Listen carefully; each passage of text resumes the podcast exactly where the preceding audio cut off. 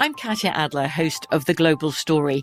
Over the last 25 years, I've covered conflicts in the Middle East, political and economic crises in Europe, drug cartels in Mexico.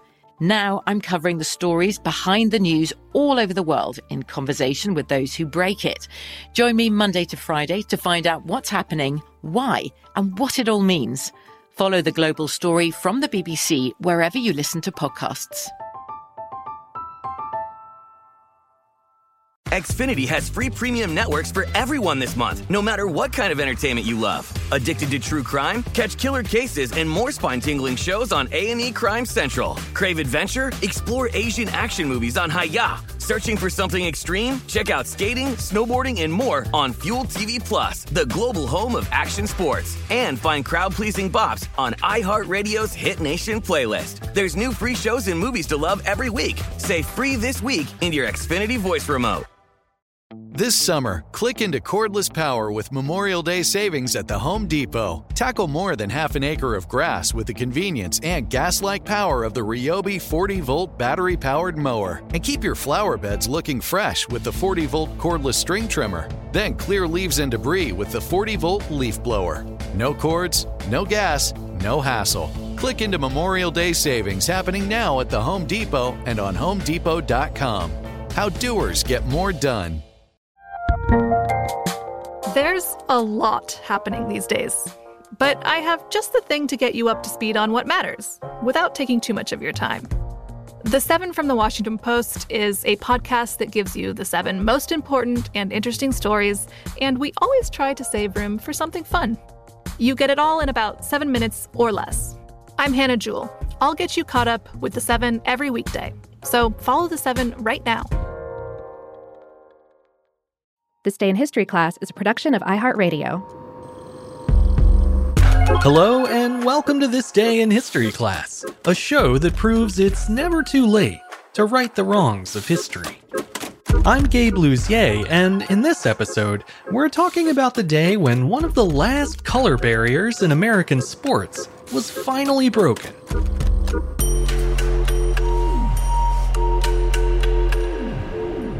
The day was November 9th, 1961. The Professional Golfers Association of America ended its long standing ban on non white members. As one of the world's largest sports organizations, the PGA of America held a lot of sway in professional golf, just as it does today. Without a membership, players weren't allowed to compete in the PGA's exclusive events, which happened to be some of golf's biggest and most prestigious competitions. By denying membership to everyone except white players, the PGA stunted the careers of countless athletes of color and damaged the sport's reputation for decades to come.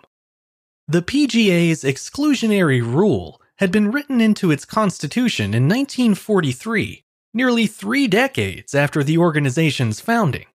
It took the form of a single clause added to the eligibility terms for membership, which then read as follows Professional golfers of the Caucasian race, over the age of 18 years, residing in North or South America, and who have served at least four or five years in the profession, shall be eligible for membership. The first significant challenge to the ban came five years later, in 1948. At the time, only three professional golf tournaments allowed minorities to participate the LA Open, the Canadian Open, and the Tam O'Shanter All American.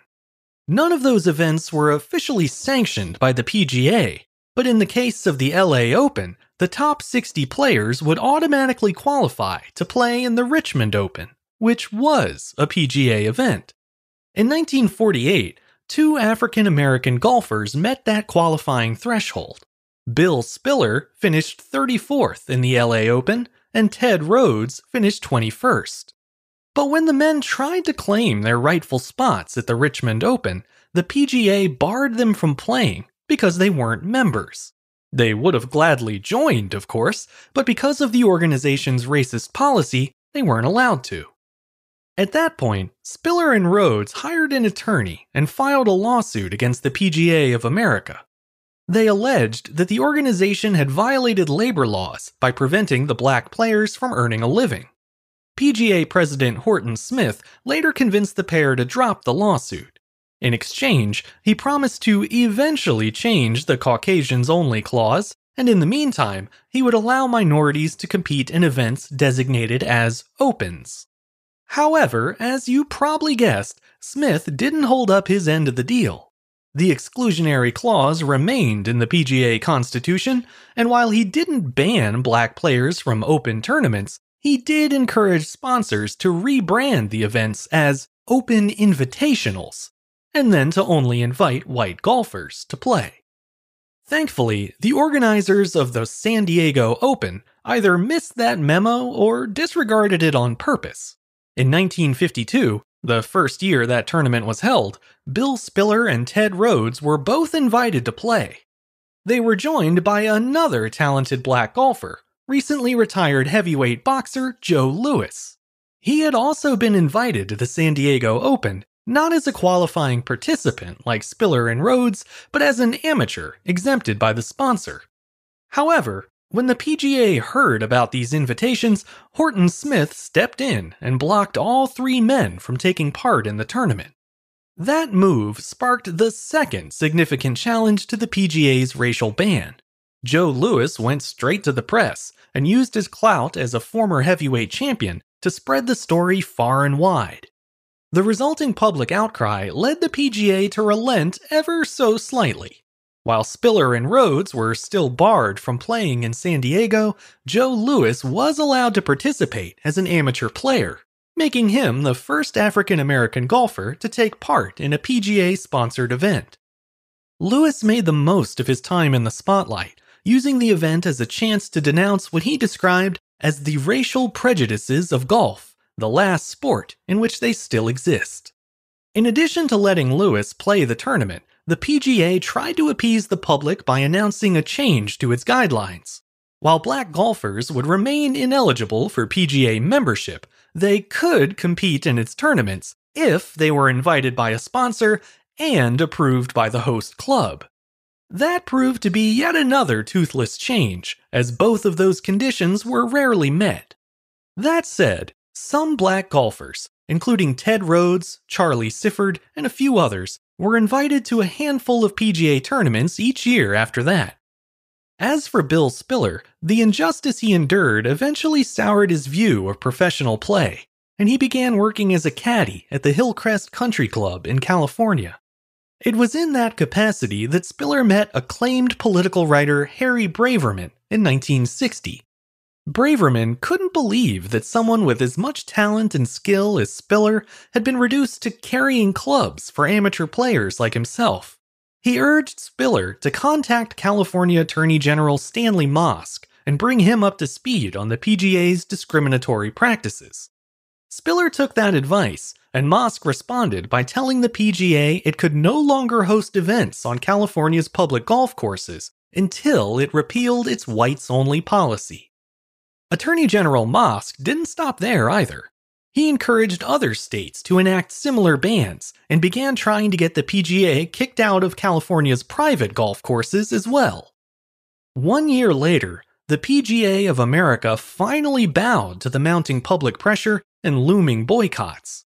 At its annual meeting on November 9, 1961, the Caucasian Race Clause was officially removed from the group's constitution. Not long after, Charlie Sifford became the first black member of the PGA of America and the first black player to compete in the PGA Tour as a professional.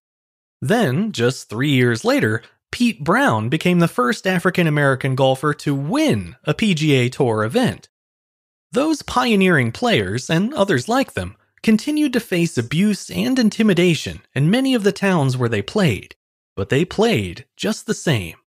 Their determination ensured that future minority golfers would have an easier time breaking into the sport, including Tiger Woods, who many now consider the greatest golfer in modern history. But for older players like Bill Spiller and Ted Rhodes, the wheels of progress turned too slowly and neither got to join the PGA in their lifetime. However, in 2009, a contrite and much more welcoming PGA of America granted posthumous membership to both men, as well as honorary member status to Joe Louis. It was a bittersweet gesture, but one long overdue. I'm Gabe Luzier, and hopefully you now know a little more about history today than you did yesterday. If you have a second and you're so inclined, consider keeping up with us on Twitter, Facebook, and Instagram. You can find us at TDIHC Show. And if you have any comments or suggestions you'd like to share, you can reach me directly by writing to thisday at iHeartMedia.com. Thanks to Chandler Mays for producing the show, and thank you for listening. I'll see you back here again tomorrow for another day in history class.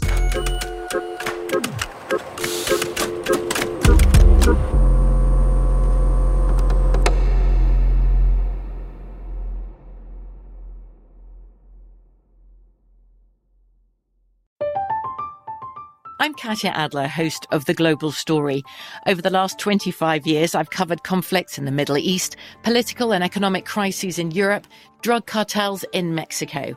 Now I'm covering the stories behind the news all over the world in conversation with those who break it. Join me Monday to Friday to find out what's happening, why, and what it all means. Follow The Global Story from the BBC wherever you listen to podcasts. Xfinity has free premium networks for everyone this month, no matter what kind of entertainment you love. Addicted to true crime? Catch killer cases and more spine-tingling shows on A&E Crime Central. Crave adventure? Explore Asian action movies on Hi-YAH. Searching for something extreme? Check out skating, snowboarding, and more on Fuel TV Plus, the global home of action sports. And find crowd-pleasing bops on iHeartRadio's Hit Nation playlist. There's new free shows and movies to love every week. Say free this week in your Xfinity voice remote. Xumo Play is your destination for endless entertainment. With a diverse lineup of 350 plus live channels, movies, and full TV series, you'll easily find something to watch right away. And the best part? It's all free. Love music? Get lost in the 90s with iHeart 90s, dance away with hip hop beats, and more on the iHeartRadio music channels. No logins, no signups, no accounts, no hassle. So what are you waiting for? Start streaming at play.xumo.com or download from the app and Google Play stores today. All you can stream with Xumo Play. This is Malcolm Gladwell from Revisionist History. eBay Motors is here for the ride. With some elbow grease, fresh installs, and a whole lot of love, you transformed 100,000 miles and a body full of rust into a drive that's all your own. Brake kits, LED headlights, whatever you need, eBay Motors has it. And with eBay Guaranteed Fit, it's guaranteed to fit your ride the first time, every time, or your money back. Plus, at these prices, you're burning rubber, not cash. Keep your ride or die alive at ebaymotors.com. Eligible items only, exclusions apply.